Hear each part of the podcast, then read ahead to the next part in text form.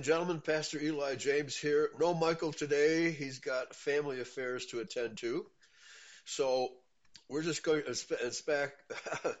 In fact, we're going to be talking about the ABCs of Christian identity. I put the link in the chat room. This is an article by Bertrand Comparet entitled Christianity in the Old Testament. But first, I just want to quickly make a couple of announcements. Uh, the last couple of days, I, have been posting uh, very important shows that we've done on Friday and Saturday.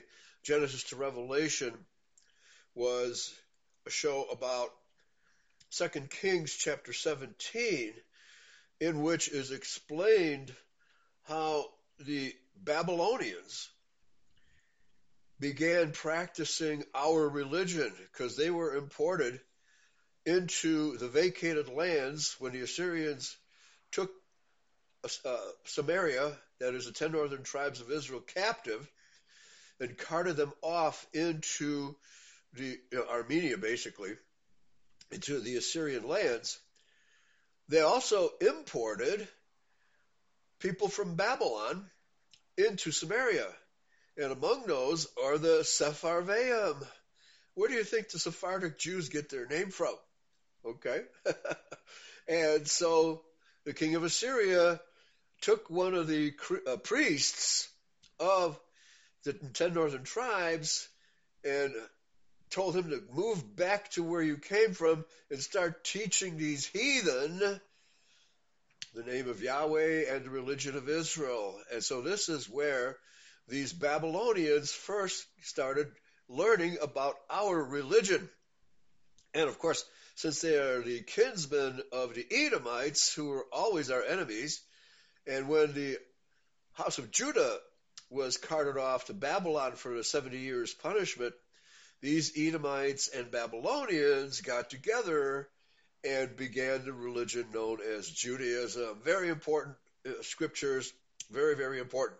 And of course, Second Kings 16:6 is where the word Jew first appears in the Bible, and we discussed that uh, in great detail. The fact that the word Jew does not belong anywhere in the Old Testament, and in the New Testament, it is a reference to those Edomites, namely those Edomites who, in conjunction with the Sepharvaim, have distorted the Holy Scriptures.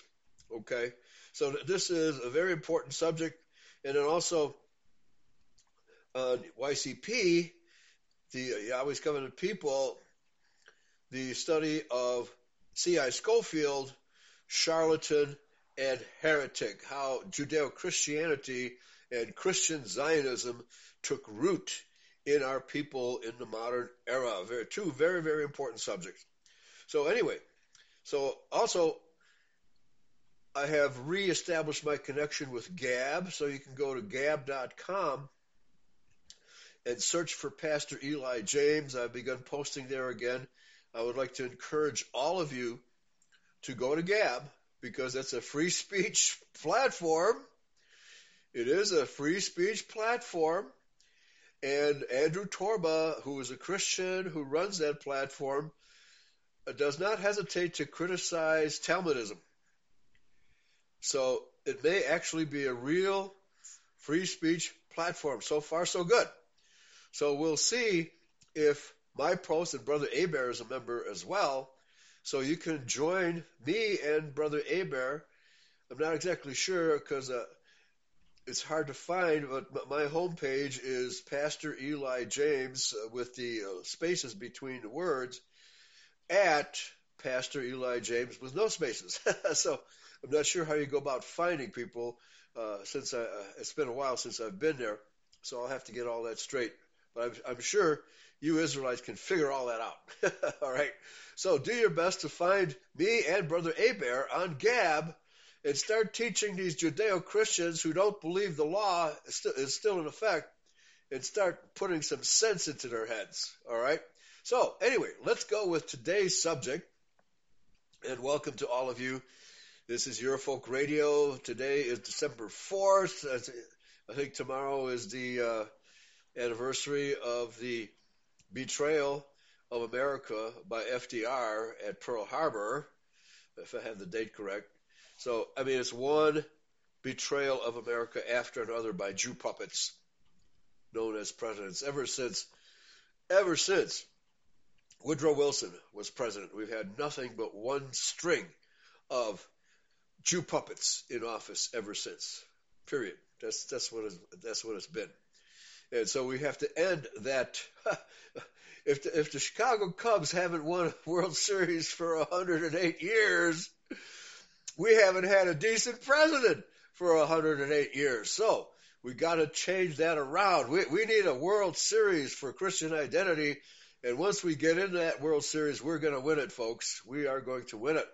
But in the meantime, let's get started. Of course, this is Bloodlines on Eurofolk Radio, December 4th, 2022. And here is what Pastor Comparet has to say. And this, of course, is Israelect.com. It's I S R A L E L E C T dot com. He doesn't uh, spell it out as Israel elect. He drops the first E and L, so it's Israelelect.com. And you can just uh, search for, or just uh, search for this article, Christianity and the Old Testament by Pastor Bertrand L. Comparet and there are other sites hosting this article. So here we go. When you see some new machine with its shaft turning, gears spinning, motors humming, you can't understand what it is or what it does until somebody shows you a plan of it. Similarly, you can't understand history and its climax, modern civilization, until you see a plan of it.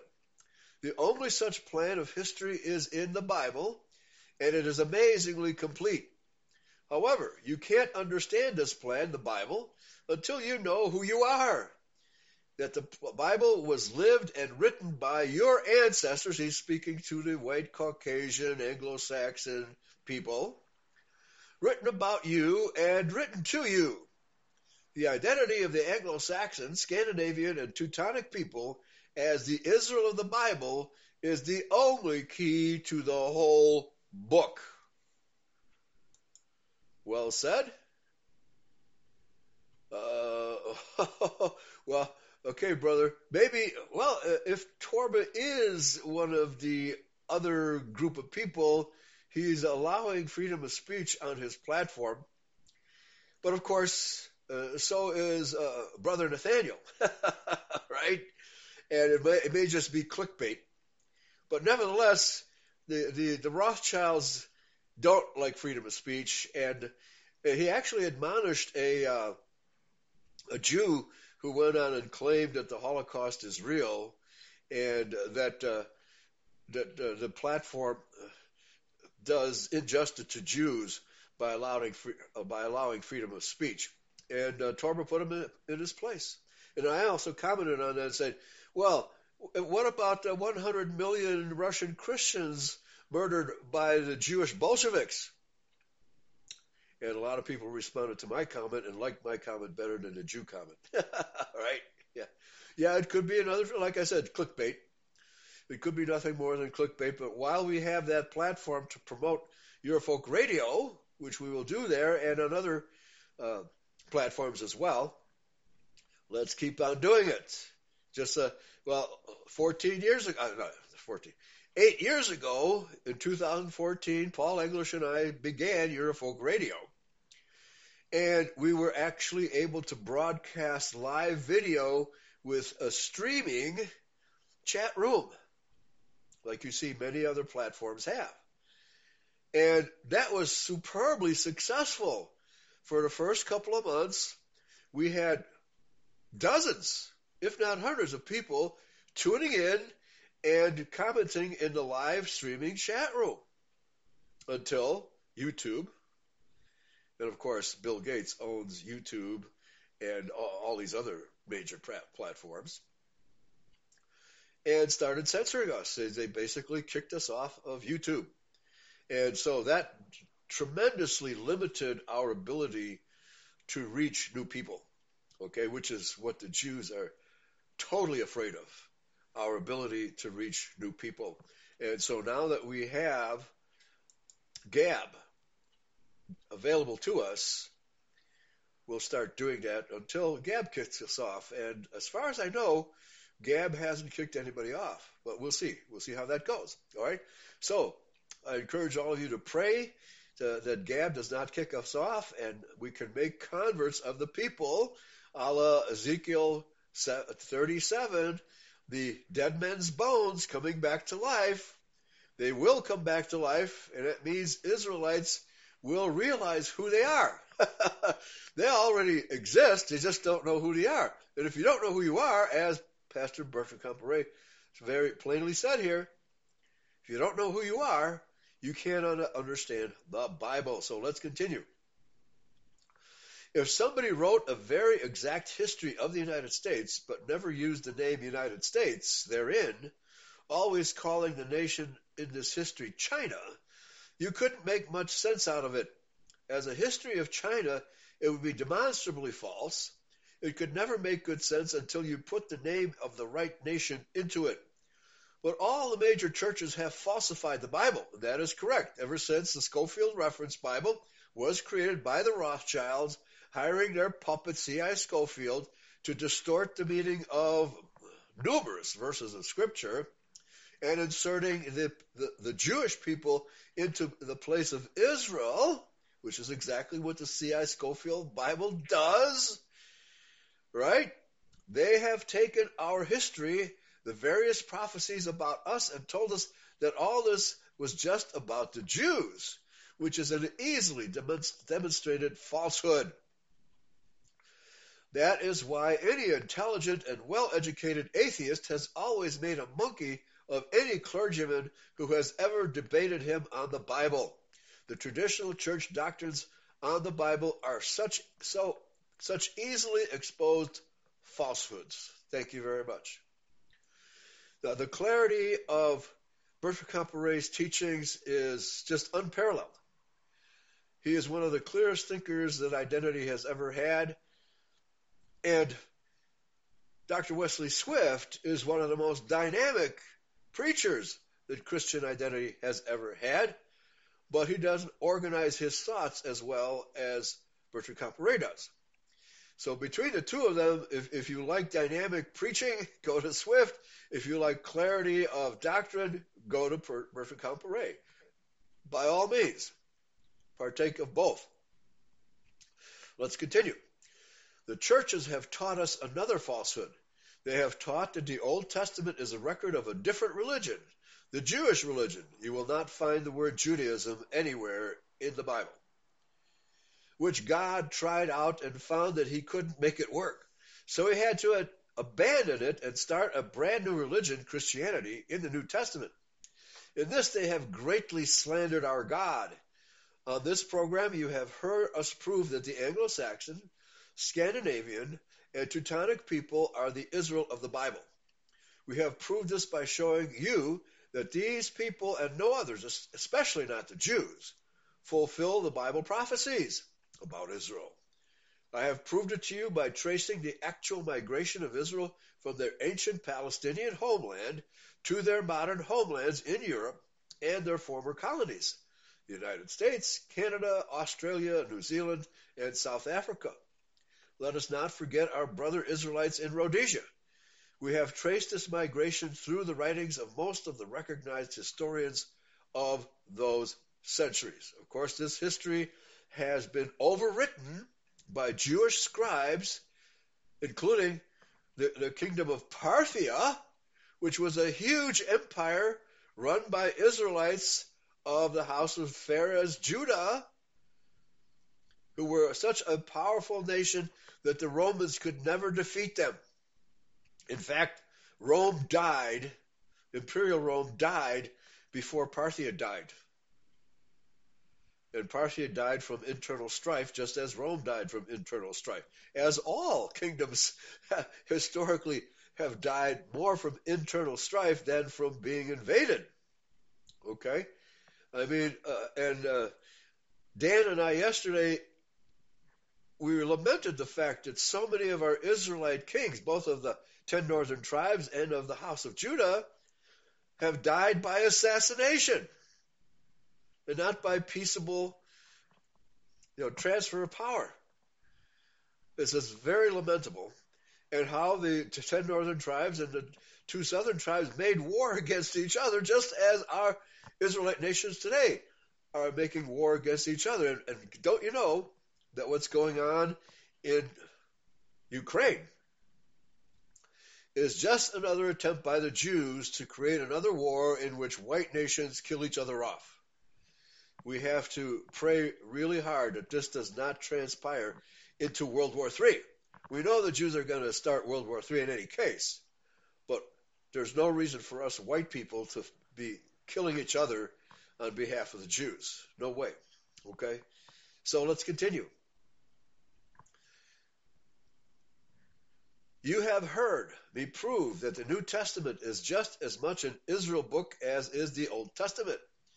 In a series of seven broadcasts, we reviewed the New Testament and showed that it was clearly speaking about and speaking to Israel. To, for, by, and about Israel.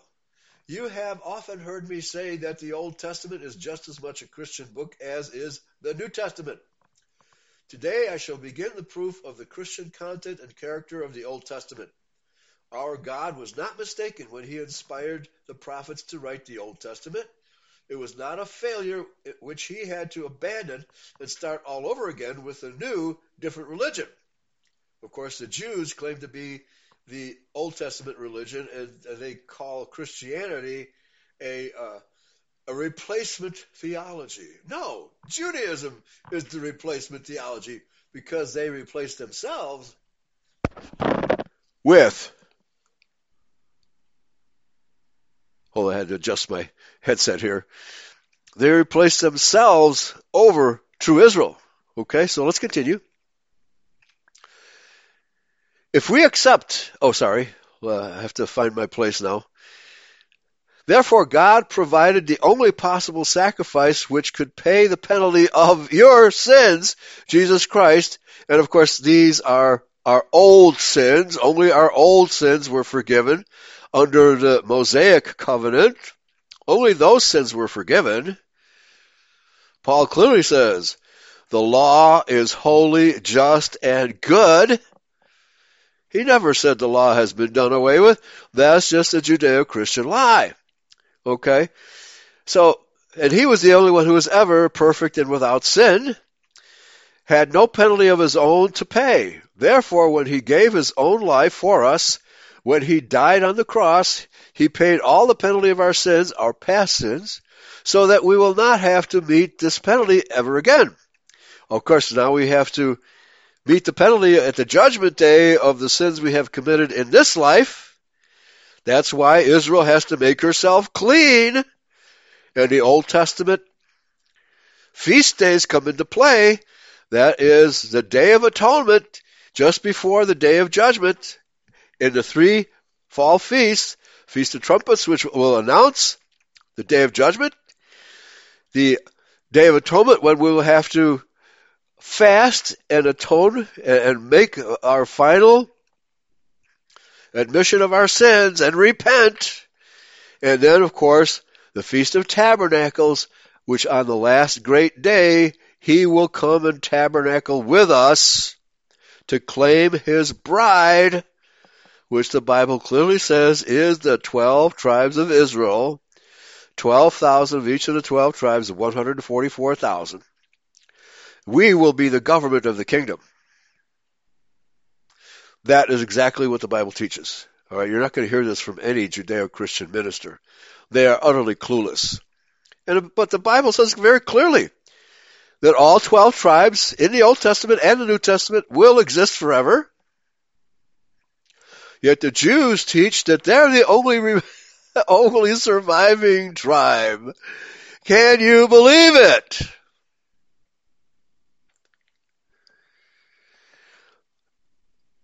We are being lied about and lied to constantly, not just by the Jews media, but by the Judeo Christians. By the way, the term Judeo-Christian didn't come about until the 1930s when it was popularized by FDR, who was part Jew.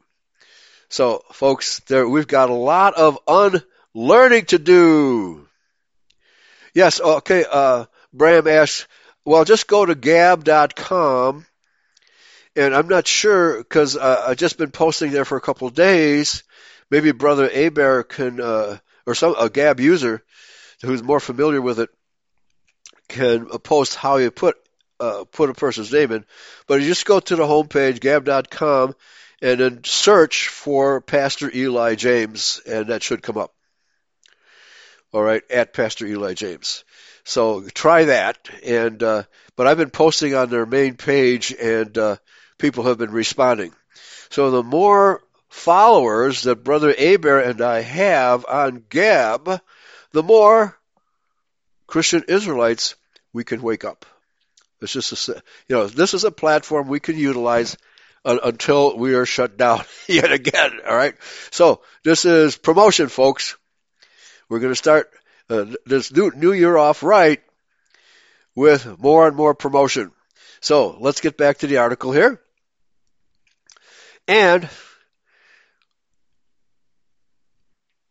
let's see where I left off here. Okay. So there, there's so much going on here, and uh, Bertrand Comparet is so accurate in his proofs of what's going on in the world, uh, the world of Christianity. So he goes, You have heard me prove that the New Testament is just as much an Israel book as is the Old Testament. And of course, he talks about the fact that Yeshua who was an Israelite, not a Jew, he was a Judahite, not a Jew, died for the old sins of Israel under the old covenant.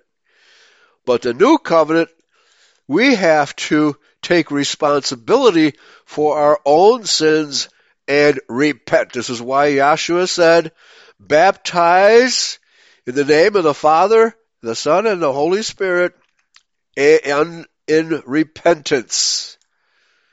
That's why you can't christen a little baby that is not capable of repenting. True baptism is done with repentance. Period. Okay.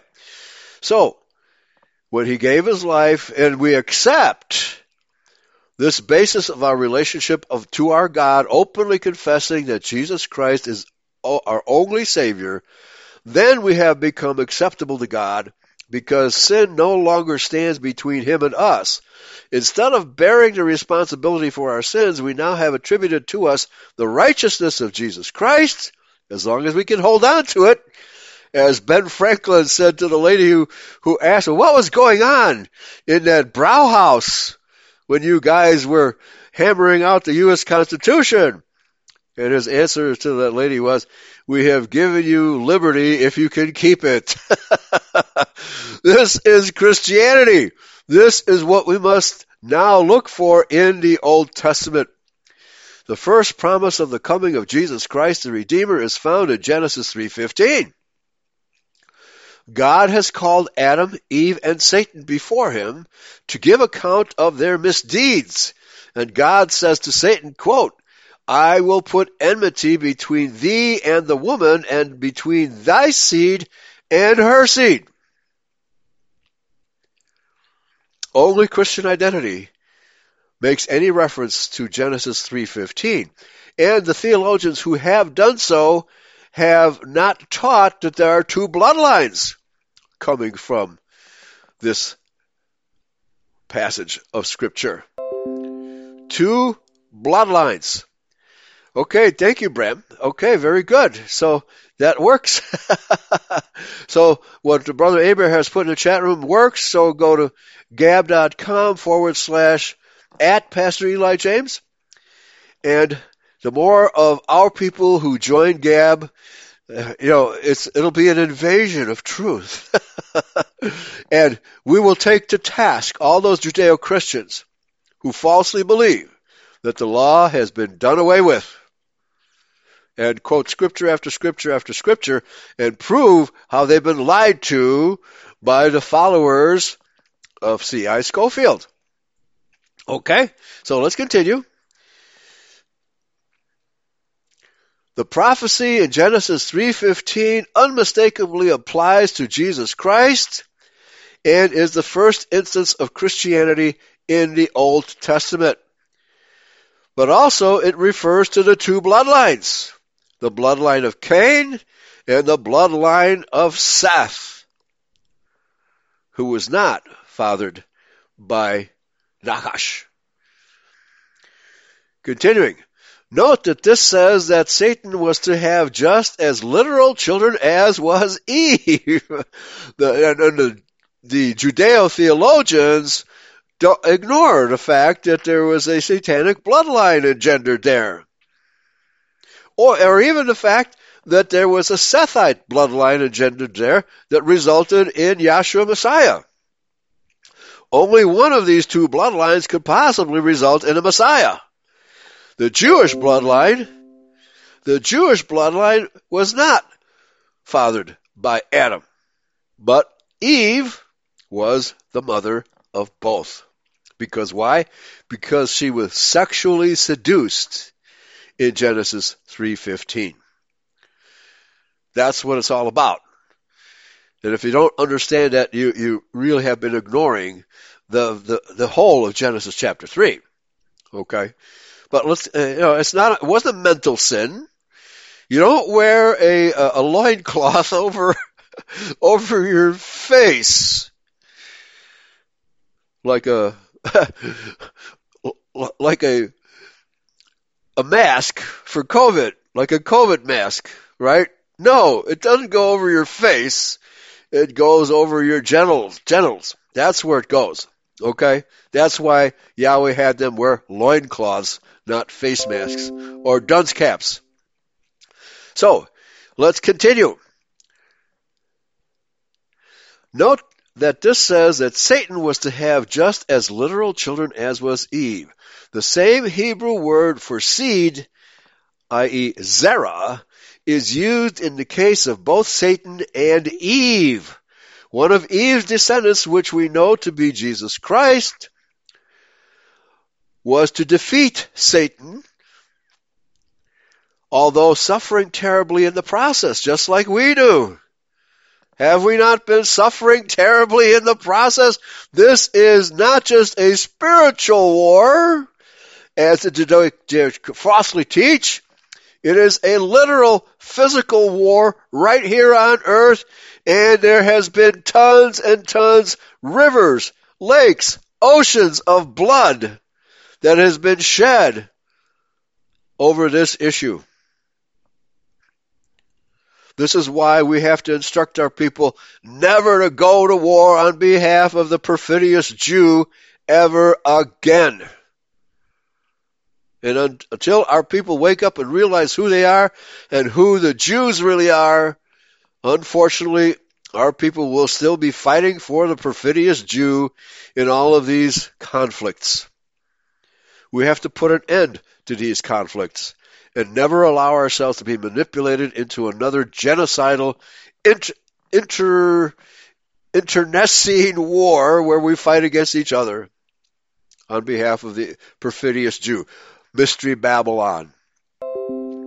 We have to stop doing that. We have to stop doing that. Let's continue. Carefully note one other thing. It is God Himself who puts enmity between Satan's children and Eve's children. Why? Why is all this happening? Because we have, we as Israelites have to learn to be careful about who we associate with and of course, who we have sex with. If we're not careful about that, we suffer, suffer blood, sweat, and tears. You know how Satan's children love to parrot the official Communist Party line phrase and call us hate mongers. But the Bible itself tells us that God Himself commanded and created that enmity or hatred. As a matter of fact, it only appears as hatred among Satan's children. We don't hate them, we just detest the evil character shown by the wicked thing that they are constantly doing.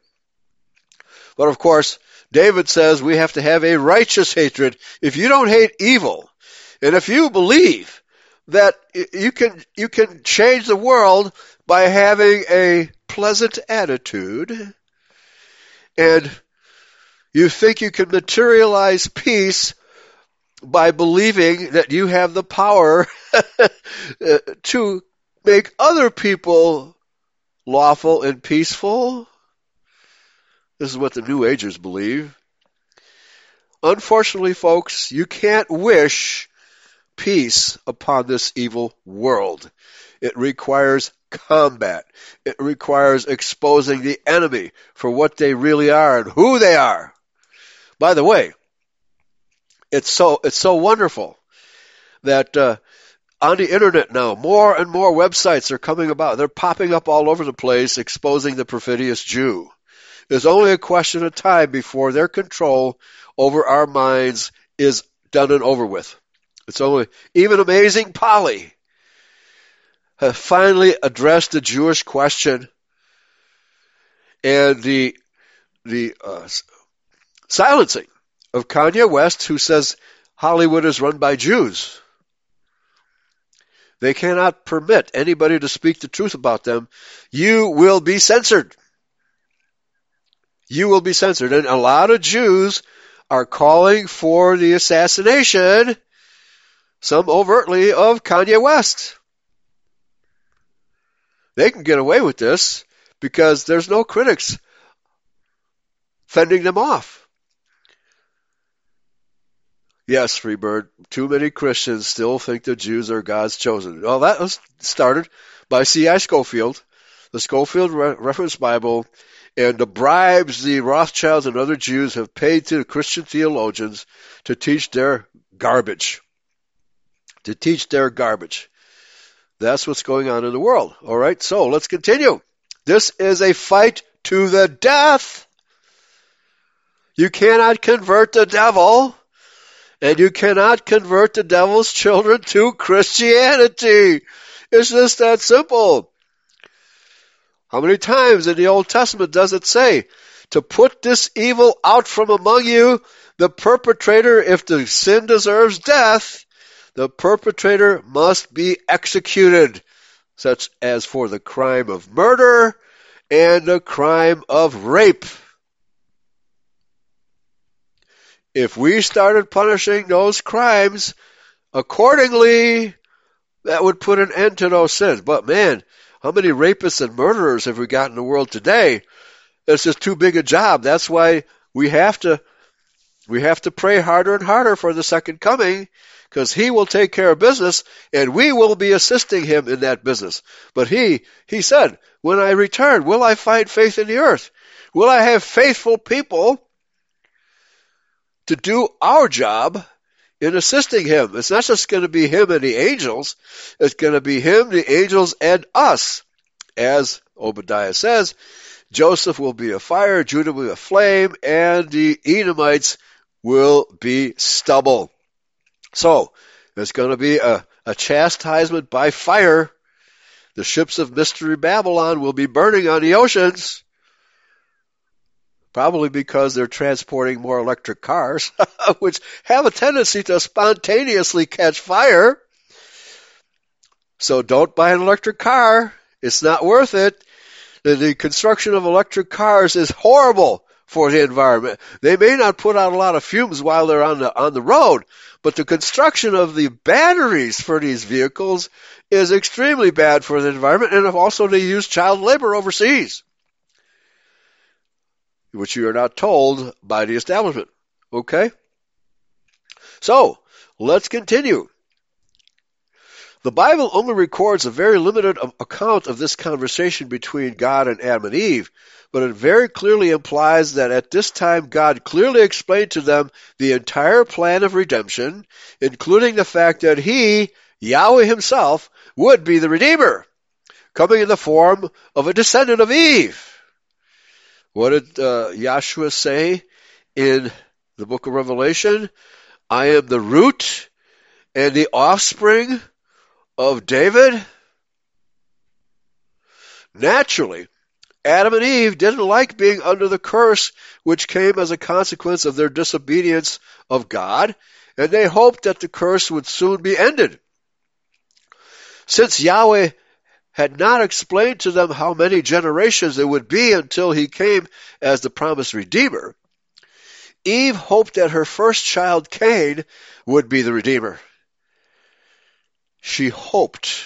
That's why, that's why she states, I have gotten a man, even Yahweh, or even God. But that's just a hopeful expression on her part. This is not a statement by Yahweh or Moses. Eve hoped that her first child Cain would be the Redeemer. This is concealed from you by the mistranslation in your King James Version of the Bible, which says this, quote, She conceived and bore Cain and said, I have gotten a man from Yahweh, Genesis 4 1. In the Hebrew, it reads, quote, She conceived and bore Cain and said, I have gotten a man, even Yahweh. That's a quotation. She is making this statement, not Moses. That is, she thought that this, her first child, was Yahweh God himself, or Yeshua, come in the flesh as one of her descendants, to be the redeemer of his children. This also is Christianity in the Old Testament. You will remember that in my series of broadcasts on who is your Savior, I gave the Bible's proof that Jesus Christ is God Himself, come in the flesh to be our Savior and Redeemer. Again, we find further confirmation of this in Genesis 4 verses 3 through 7, which tells us that Cain brought the, of the fruit of the ground an offering unto Yahweh, and Abel he also brought of the firstlings of his flock and of the fat thereof. And Yahweh had respect unto Abel and to his offering, but unto Cain and to his offering he had not respect. And Cain was very wroth, and his countenance fell. And Yahweh said unto Cain, quote, Why art thou wroth? And why is thy countenance fallen? If thou doest well, shalt thou not be accepted? And if thou doest not well, the sin offering lieth at the door and unto thee shall be his desire, and thou shalt rule over him. Now, of course, the word his is actually a reference to sin, which it should be a neuter pronoun, not a masculine pronoun. Because when the, the King James Version was written, they they substituted, they switched back and forth between neuter and masculine and even feminine on occasion. And they didn't, the, the, the neuter pronoun was really not commonly in use yet. So that's why it's translated often as his instead of it. But let's continue. Yes, I know your King James Version Bible says that, quote, sin lieth at the door, but the same Hebrew word means both the sin itself and the sin offering, the blood sacrifice. So closely were the two ideas identified of the sin and of the offering, which cleansed the sinner of his guilt. Okay?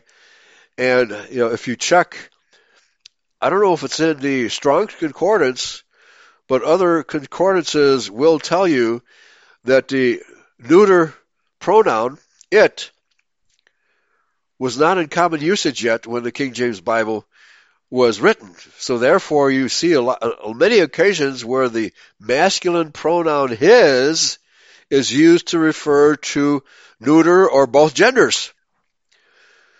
You cannot make sense out of this unless you know this. Let's continue. Although Cain had herds and flocks of his own, he brought no blood sacrifice, just the fruit and vegetables. Well, since Cain was only a farmer and wasn't told to raise flocks of animals, this is not the entire story it says very plainly that Abel brought the first fruits. Cain withheld the first fruits. And those first fruits are very significant in the Hebrew feast days. The wave sheaf is the first fruit representing Yahshua Messiah.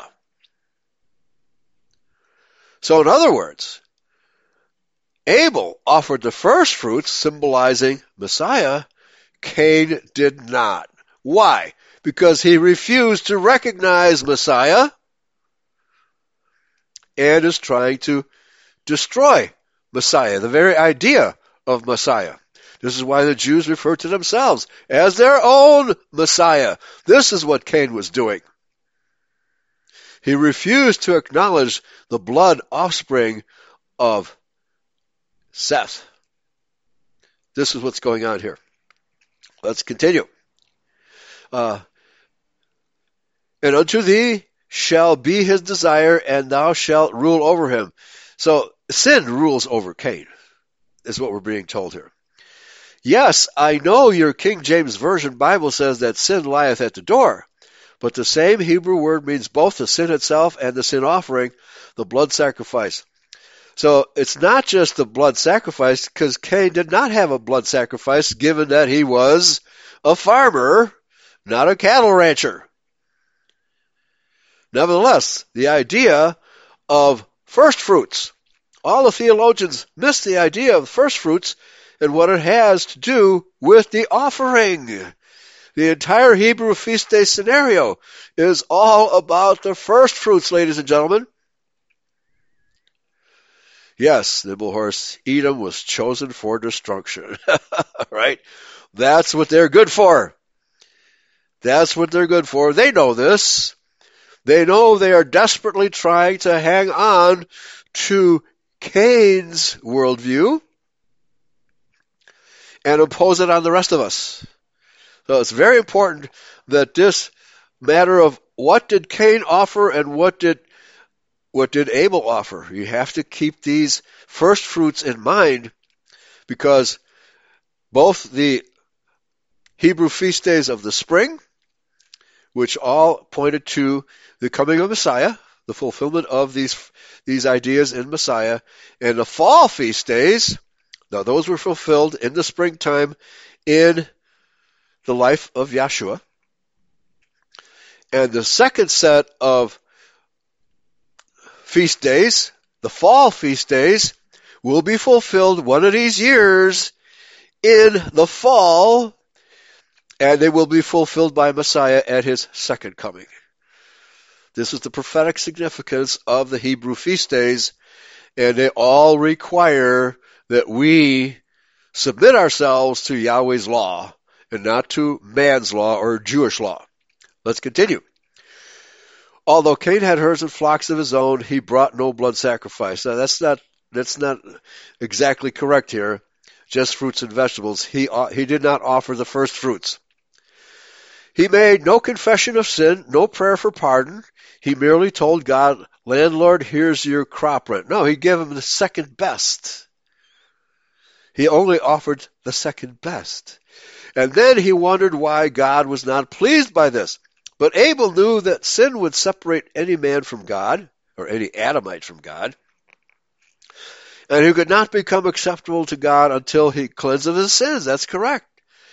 That was only by making the blood offering to proclaim his faith or the acceptable sacrifice of the first fruits, and Yahshua was the first fruits. That's what he was to proclaim his faith in God's revelation that some day the Savior would die to pay the penalty of Abel's sins. Well, Abel didn't sin. Abel didn't sin. Pay the penalty of Adam and Eve's sins. And who could become free from sin. In other words, Abel showed an understanding of the basic principles of Christianity nearly 4,000 years before the birth of Jesus Christ. But he offered the first fruits of his flock. Cain did not. Okay, let's continue.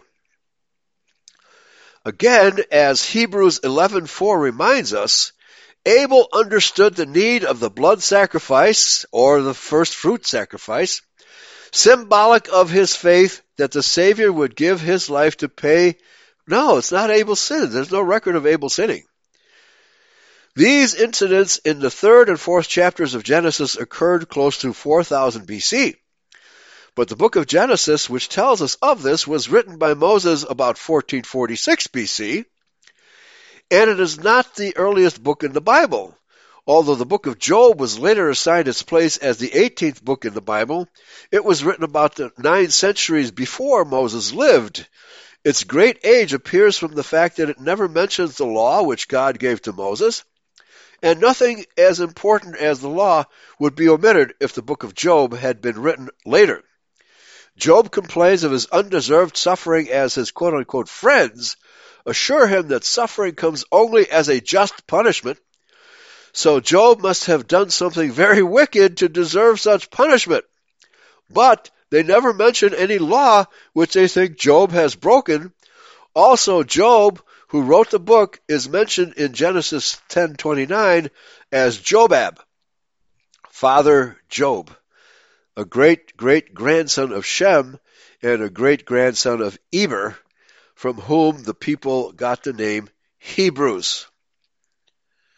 But there's something else going on here too, folks.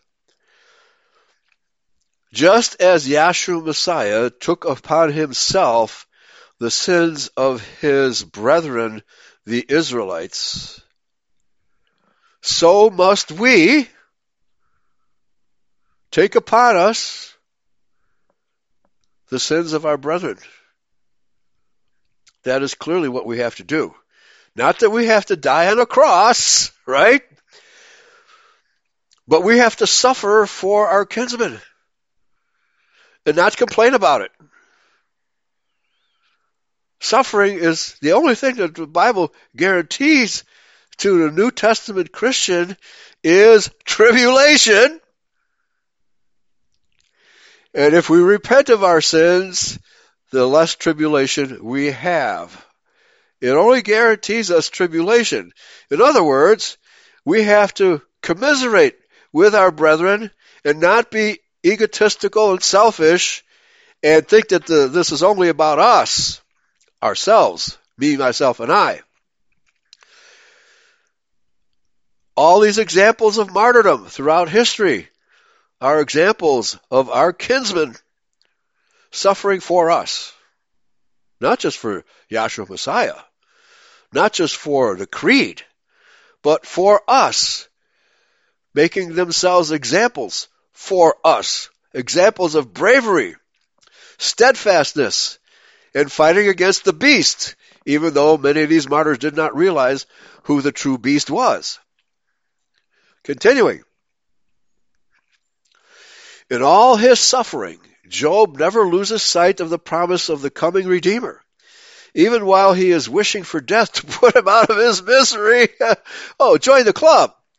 In Job 19, 25 to 27, he says, quote, For I know that my Redeemer liveth, liveth, and that he shall stand at the latter day upon the earth, and though after my skin worms destroy this body, yet in my flesh shall I see God, whom I shall see for myself, and mine eyes shall behold, and not another, unquote. We have to recognize that Job there is no record of Job committing any sin. He was just a humble what? What was he? A rancher, a farmer? And he did not commit any sins against his neighbors. It does not even record him committing a mental sin. He was faithful to what he knew of Yahweh and Yahweh's plan from Genesis 3:15 on. He, he had to have understood that. If he would, didn't understand it, he would have been committing sin all over the place. But he didn't. He, he never lost his faith. So that'd be a good question for a show. was Job sinless? Was Enoch sinless? Well, they may have committed minor sins, like maybe uh, not, not liking, or or cursing someone under their breath, right? Who doesn't do that? But there's no record of any overt sin by, committed by Job. Maybe he wasn't forgiving enough of his critics, right? You're telling me I, am sick because I sinned. No, that's not why I'm suffering. Something else happened. What else happened? The curse of Cain upon our bloodline is what happened. Right, let's continue. And we simply have to accept this as a fact that we're going to suffer unnecessarily, but don't blame somebody else. Or if you want to, you can blame Adam and Eve. And they will willingly accept the responsibility for that. Because they want to see us redeemed as well. So let's continue. Abraham also knew and expressed some of the basic ideas of Christianity. In Genesis 22 verses 1 through 14, we read that God put Abraham to a severe test. He told Abraham to offer his beloved son Isaac on the altar as a burnt offering. Remember how much Isaac meant, and all of these martyrs in the Christian era are very similar to Isaac, having been offered up by the Antichrist as an attempt to destroy our race. And they were steadfast and courageous in their suffering. Let's continue. Remember how much Isaac meant to Abraham. Yes, he was the only son of Sarah. The only son of Sarah. And Yahshua Messiah was the only son of the Holy Spirit through Mary. Both of those were miraculous births. Miraculous births, folks. Because Yahweh prophesied the birth of Isaac one full year before the birth and therefore three months before the conception. And they were both well over 90 years old. All right? Uh, how often does that happen? So let's continue. In addition to all the ordinary love of a father for his son, God had promised Abraham that the many great prophecies given to him would be fulfilled through Isaac. Then, when Isaac was still a mere child and none of the promises had yet been fulfilled, God suddenly commanded Abraham to sacrifice Isaac as a burnt offering. Did it mean that God had changed his mind and would not make good on his many promises? No, Abraham knew that God's word was always reliable. Therefore, God would find a way to fulfill his promises that through Isaac would be born a number of nations destined to d- demonstrate to the world the goodness of Yahweh. Well, the other possibility here is that Abraham would have another child by Sarah. That's another possibility. But I think uh, his analysis, Comparet's analysis, here is correct. Well, how far will you go to? Now, this is a direct command from Yahweh, who spoke directly to Abraham about this. And, well, the Bible doesn't refer to this, but Isaac in the book of Jasher and I think also in Jubilees and other Israelite books, says to his father, Okay, if this is what Yahweh wants, I will willingly accept for you to kill me, just as Abraham was raising the knife, getting it ready to plunge it into the neck of Isaac. His hand was stayed. What, what's the symbolism here?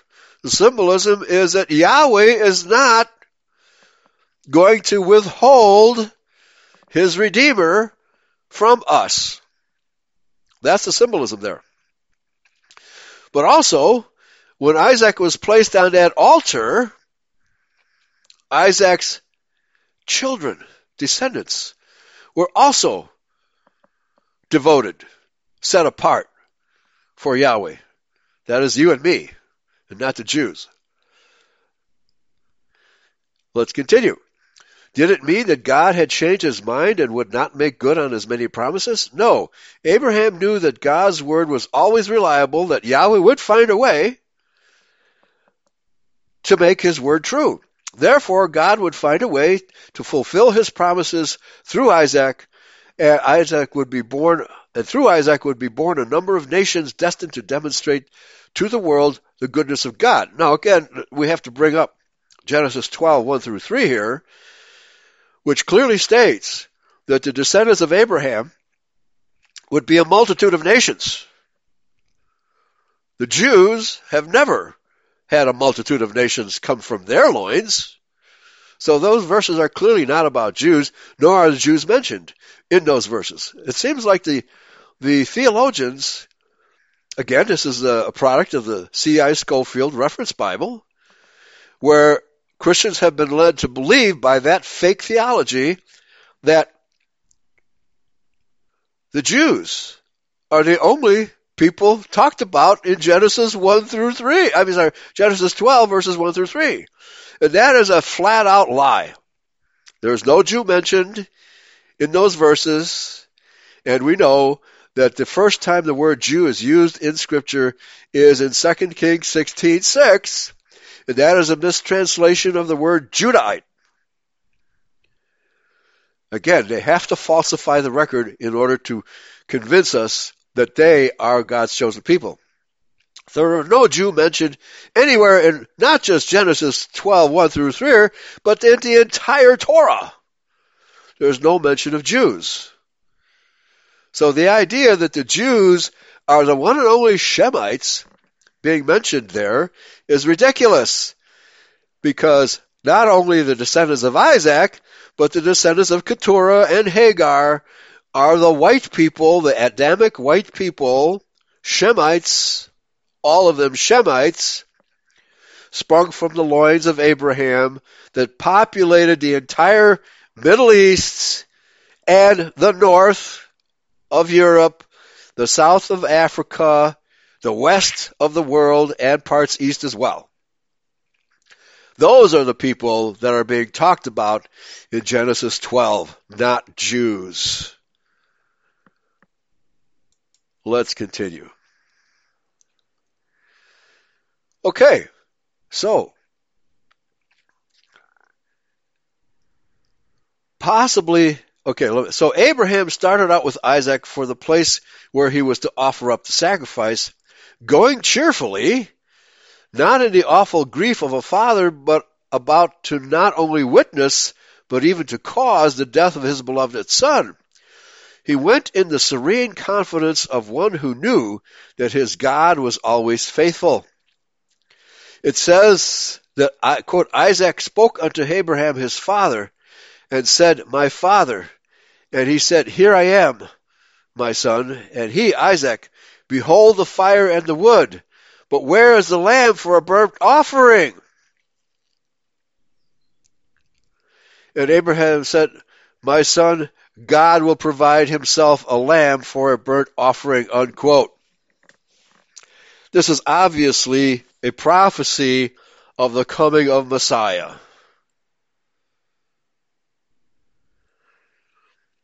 An obvious prophecy of the coming of Messiah. Let's continue. Possibly, his confidence might have been based in part upon the conviction that if Yahweh God did permit the death of Isaac, he would resurrect him so that the promises would be fulfilled through Isaac somehow or other. and if so, remember that the resurrection is a basic part of Christianity. But by his own statement, Abraham also was calmly certain that God would intervene, providing a lamb for the sacrifice to be offered in place of Isaac.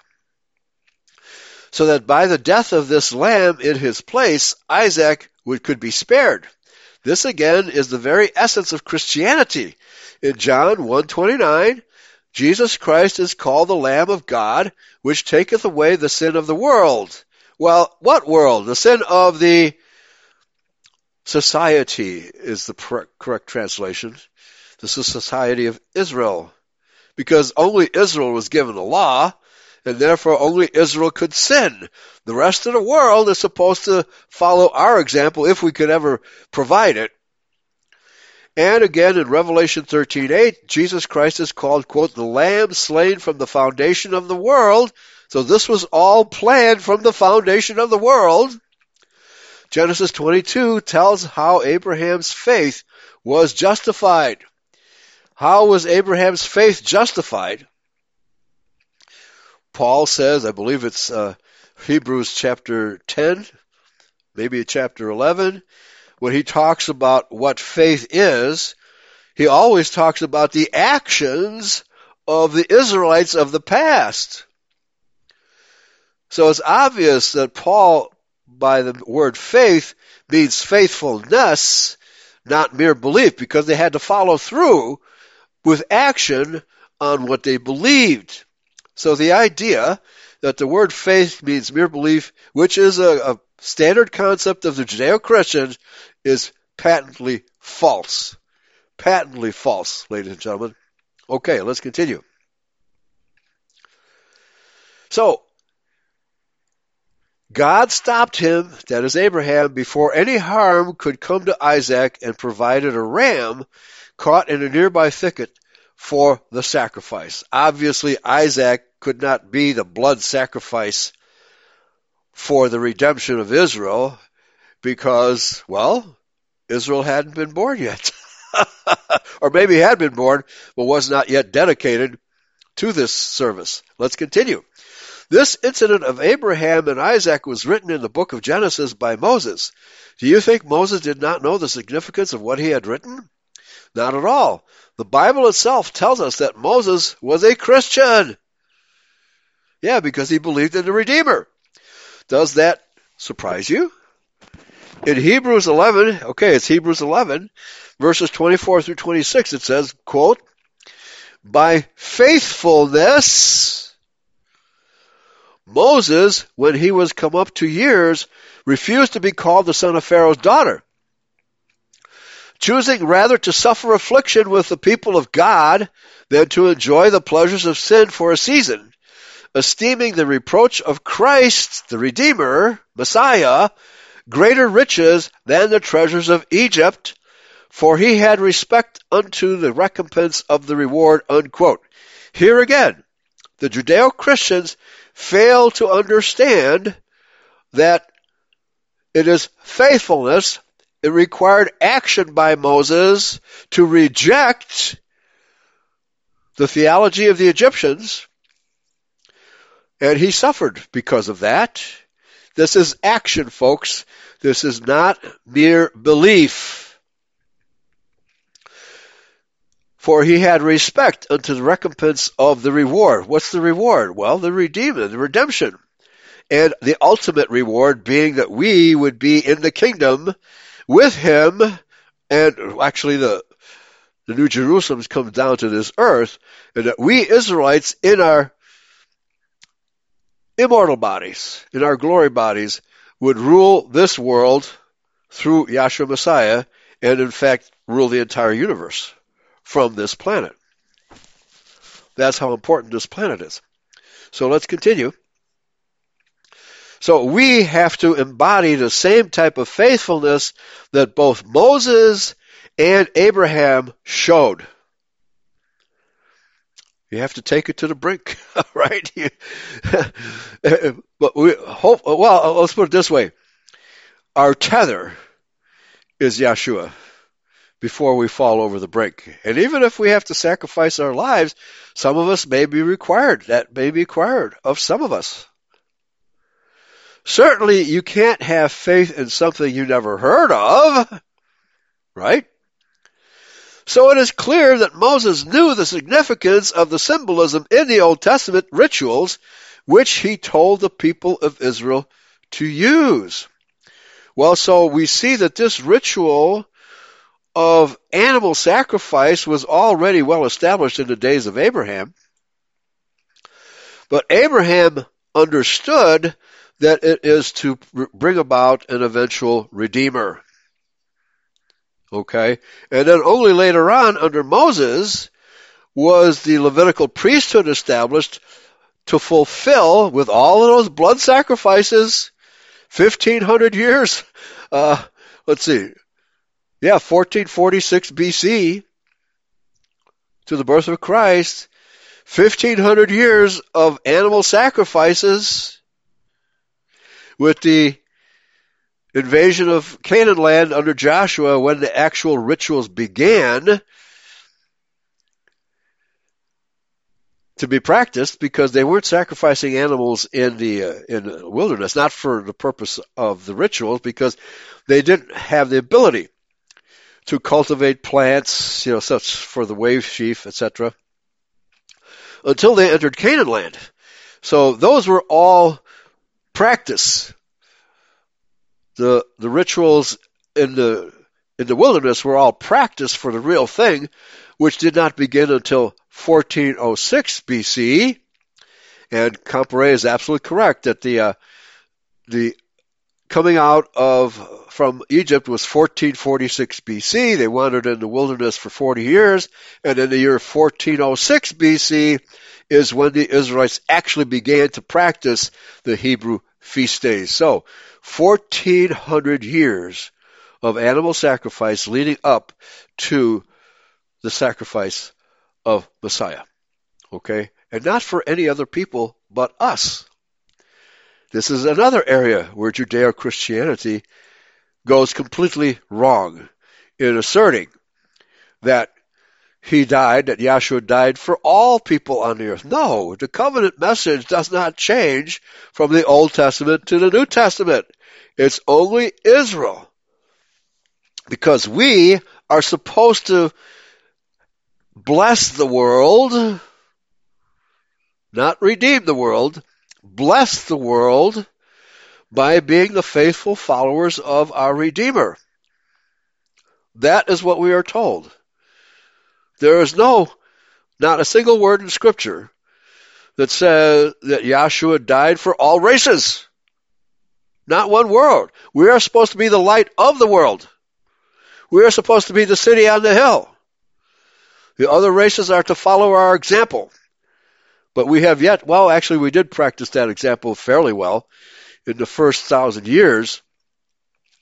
Let's put it this way from the point where the 12 tribes in Europe began to become Christians, because not all of them left their paganism behind until, you know, the, the Danites of Sweden and uh, the Vikings, etc., were still pagans for a thousand years after the death of Christ. But eventually our people began to accept Christianity, began to accept the Redeemer, and because our people accepted the Redeemer, in their hearts and minds, although imperfectly, we had true Christianity in that sense. Unfortunately, it was overlaid with all kinds of rituals by the Catholic Church and by Cohen, Calvinism, false rituals overlaid upon it. Finally, we are sh- shedding all that ritual, that fake ritualism that uh, was, you know, what was done away with was the rituals, not the law. And so we still have to shed the false notions that have been given to us through the Scofield Reference Bible. This is what we have to shed. And that's why we're here, to encourage our brethren who still don't know who they are about true Christianity which Bertrand Comparet is trying to explain. Yeah, Christianity was in the Old Testament, the promise of the Redeemer. So let's continue. So, Christianity is the central theme of the Old Testament, especially in the writings of Moses and Isaiah.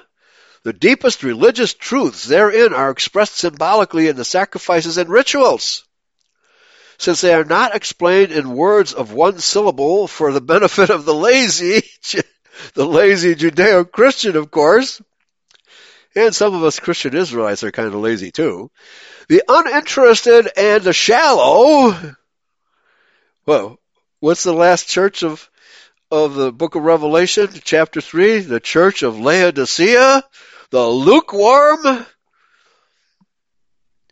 lukewarm Christianity, which accepts all of the sins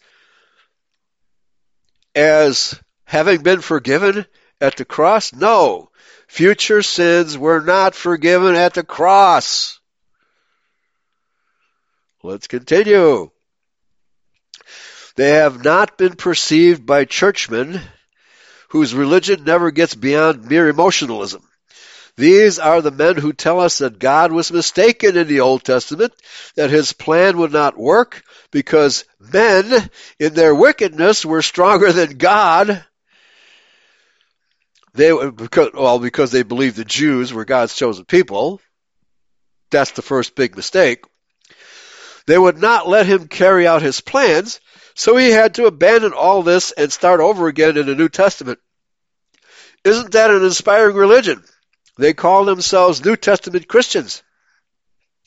But they either won't read or won't believe the New Testament either. In that same New Testament, Jesus Christ, to whom they render lip service, calls their attention to Christianity in the writings of Moses. In the fifth chapter of John, he twice called attention of the Jews to this fact, saying, that is the Edomite Jews, saying, quote, Search the scriptures, for in them ye think ye have eternal life, and it is they which testify of me, unquote. Of course, this was for the benefit of the Judahites as well. And there were a few Israelites of the ten lost tribes as well. But this is relevant to both the Judahites and to the Edomite Jews because he most often spoke to a mixed multitude. Of course, the Judahites would perceive entirely differently these words. The Edomite Jews would not recognize, he had no idea what he's talking about. The Jews don't believe in eternal life. not even today do they believe in eternal life. Their, their religion is basically earthbound, materialistic. Money, greed, lust. Very, very few Christians are motivated by these things, although they learn to be that way by living in this Jewish world. The earliest book of the New Testament, Matthew, was not written until 10 years after Christ spoke, so the scriptures he told them to read were necessarily those of the Old Testament. Again, Jesus Christ told them, quote, There is one that accuseth you, even Moses, in whom ye trust. For had he believed Moses, or had ye believed Moses, you would believe, you would have believed me, for he wrote of me. Unquote. So, this applies both to the Judahites, the full-blooded Judahites of his day, and the Edomite Jews who were temporarily ruling over them at this point in time with the connivance of Rome. And it is because the sinfulness of these Judahites that all of their trial and tribulation had come about with the Greeks and with the Romans. Because our people, the vast majority of our people, are not faithful to the Mosaic Law or to the covenants the covenant relationship we have with Yahweh. There were a lot of guilty Judahites as well. It is because they were as well as well were guilty, as well as the Edomite Jews, that they were cut to the heart when Peter told them, "You participated in the killing of, of the Messiah." They didn't even realize it. Will we attempt to kill him again at the second coming? There are Judeo Christians who would do so if they had the ability, but they won't have the ability to kill him a second time. We have to instruct them hey, wait a minute. You, ha- you don't accept the real Christ. You accept the Jewish, a Jewish Messiah. You're not accepting the real Messiah until you understand that the real Messiah is not a Jew, but a Judahite and an Israelite, and that you, Christian Israelites, and most of you Israelites are in fact, most of you Christians are in fact Israelites, you will never understand the Bible. Yes, Christianity was a work in progress in the days of the apostles and even in the days of Paul. Paul's mission to the so-called Gentiles, falsely so called, to the scattered sheep of the house of Israel, the ten tribes who had not practiced the ritual laws since about 900 BC. They had not been practicing the Mosaic rituals. They were not sacrifice practicing Israelites, but they were still Israelites and this is what Paul means when he says, before Moses, there was the promise of a redeemer to the entire house of Israel. So the fact that they weren't practicing the Mosaic rituals had no bearing on whether they could be quote unquote saved or not. The promise was made to Abraham, Isaac, and Jacob, but the ritual laws of the Levites were not established until Moses. And this is what Paul had to explain to Peter. Hey, listen, your kinsmen of the scattered tribes were also pro- uh, promised a redeemer, not just the house of Judah. So the fact that they didn't practice the Levitical rituals means nothing. Let's continue. Let me repeat this last sentence. Again, Yahshua Messiah told them, quote, There is one that accuseth you, even Moses, in him you trust. Now only the Judahites trusted in Moses. The Edomite Jews were just pretending to. For had ye believed Moses, ye would have believed me, for he wrote of me, unquote. You have to understand there were two genomes, two different types of people in the crowd that Yahshua talked to. The true-blooded Judahites and Edomite Jews. In Matthew chapter 13, we are told that he spoke in parables so that the Edomites would not understand. They wouldn't understand anyway. And even if they understood, they would reject it. But let's continue. Can you be a New Testament Christian if you won't believe Jesus Christ's own words? Again, we find the essence of Christianity clearly symbolized in the origin of the Passover. You remember Moses had repeatedly demanded of the Pharaoh of Egypt that he let the people of Israel go and the Pharaoh had each time refused, despite the many miracles Moses worked, bringing down plagues upon Egypt to show his authority. So God told Moses that one more plague would be sent upon Egypt, which would surely convince Pharaoh that he should let the children of Israel go. Now we're in the same position today, folks. Who's going to let modern Israel go? Right now we're under the thrall of Judeo-Christianity. We're under the economic enslavement of Mystery Babylon. Because our, our kinsmen refuse to take the Bible seriously. They are fair weather Christians. They are, and all those rapturists who believe they will be raptured out of the tribulation.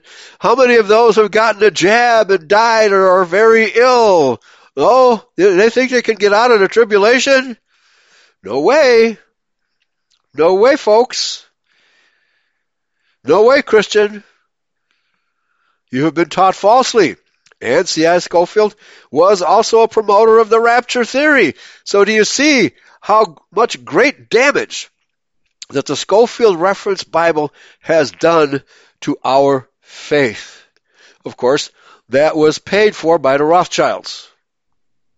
So we are under, still under the thrall, the same type of thrall that Eve was under when she was lied to by Nachash. Unless and until we recognize who we are and why we are, we will never come out from under this enslavement. The Bible predicts that there will be another era of being under Sodom and under Egypt. That's in the book of Revelation. What does that mean? Well, homosexuality will make a big return. you see it all over the place. And it's not just homosexuality, it's transgenderism, transhumanism. Wow. The sin of Sodom multiplied by a thousand times.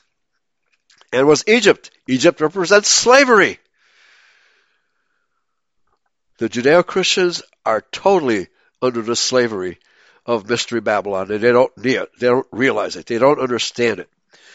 So here again, we have to preach this word as Bertrand Comparet is very carefully doing. That you, New so-called New Testament Christians, are out of touch with the scriptures. You have to shed all the nonsense that was created by the Scofield Reference Bible and start becoming a real Christian. All right? Can you be a New Testament Christian if you won't believe Jesus Christ's own words? Again, we find the essence of Christianity clearly symbolized in the origin of the Passover.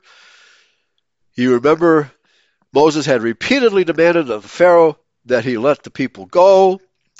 Thus saith Yahweh, about midnight will I go out into the midst of Egypt. Wow. Are we at the midnight of the second coming?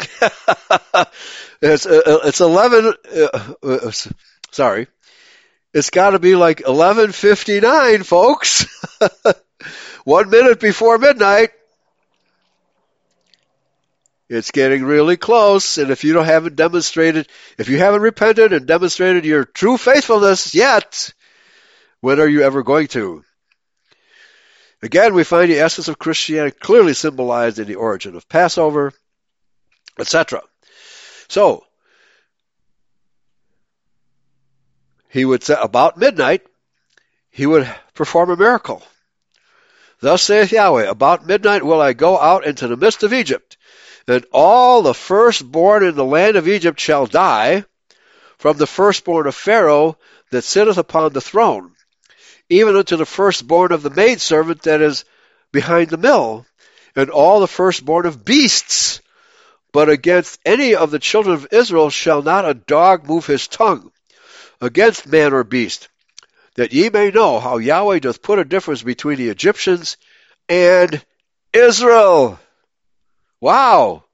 There's that horrible word, difference. How many times have you heard the Judeo Christians and the Jews tell us, oh, we're all the same. We all bleed red blood. But no, the DNA is not the same, folks. There's a tremendous difference between our Israelite DNA and that of the Jews and that of other races. But we know the Jews spout this nonsense that we're all the same because they don't practice it. They put a difference between themselves and the rest of the world by pretending to be God's chosen people.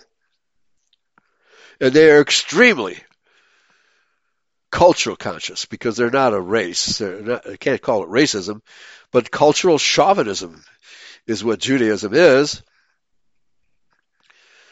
So, a difference.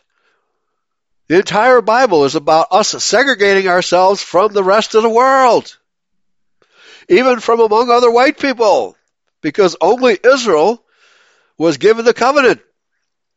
So we have to set an example for the rest of the white race first. And if any of other races follow it, uh, that's to their betterment. It does not mean that we intermarry with them. Let's continue. Note what this means. Because the stubborn wickedness of the Egyptians, the death penalty was to come upon them, and that includes all the other races. And us, if we fail to repent. The other races are only to follow our example. That's the best they can do. Yet the children of Israel, who also were imperfect and sinful, were to escape this penalty. There was only one way in which they could be spared, by the ritual of the Passover. This Passover certainly symbolizes Christianity as the way of salvation from death. Of course, the Jews utterly reject this notion that Yahshua was the Passover lamb. In fact, they still reject it because they have proclaimed themselves to be their own redeemers. So they invented this lie called the Holocaust, right? To forestall or to substitute for the proclaimed death of the Messiah. You see how they have twisted and distorted the scriptures to suit themselves? The instructions for this ritual were given in Exodus 12. Quote, In the tenth day of this month they shall take to them every man a lamb, according to the house of their fathers, a lamb for a house. Now, this is part of the spring feast days of the Hebrew ritual calendar. And the tenth day is routinely ignored even by us in identity. That's the selection day. That was the day that Yahshua rode into Jerusalem to uh, praise and acclaim and uh, flowers at his feet, although he was riding a donkey, not a white stallion. The white stallion comes later. So, three days before his death, he was proclaimed as Messiah by the people of Jerusalem. How could this be horribly turned around to, to cause his death? It just shows that the Judahites of that day did not comprehend who he was. It was just hope, hopium. And they were so easily flummoxed by the scribes and Pharisees of the Edomite brand that they could not follow through on their faith. This is clear away. Now, this, this time, folks, you better be ready to follow through on your faith because the second coming is nigh and you better know what's at, what's at stake here. Okay, and we do not teach integration as the Jews do, but they fail to observe it themselves. Like the Freemasons, also they teach lies. Be, beware the leaven of the Pharisees, which is hypocrisy. They teach one thing and do another. So, with a couple of minutes left here,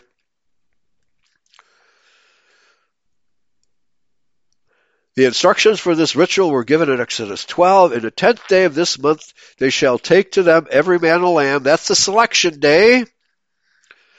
According to the house, that's the tenth day of the year, right after the spring equinox. According to the house of their fathers, a lamb for a house. And ye shall keep it up until the fourteenth day of the same month. And the whole kahal of the, that is the congregation, group of the congregation of Israel, shall kill it in the evening. And they shall take of the blood and strike it on the two side posts and upon the upper doorposts of the houses.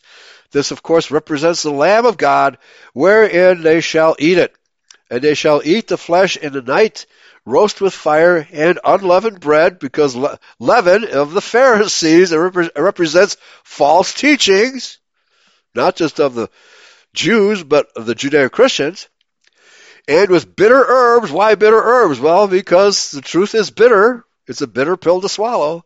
Shall they eat it? And the blood shall be to you for a token upon the houses where ye are. And when I see the blood, I will pass over you, and the plague shall not be upon you to destroy, when I smite the land of Egypt. And this day shall be unto you for a memorial, and ye shall keep it for a feast unto Yahweh throughout your generations, even after the judgment day. Ye shall keep it a feast by an ordinance forever. Okay, so when the day comes, and it's coming close, closer and closer, we need to have this in our minds as the judgment day approaches if you want to be part of the bride of Christ. Thanks for listening. Praise Yahweh. Pass the ammunition. Take care, everybody.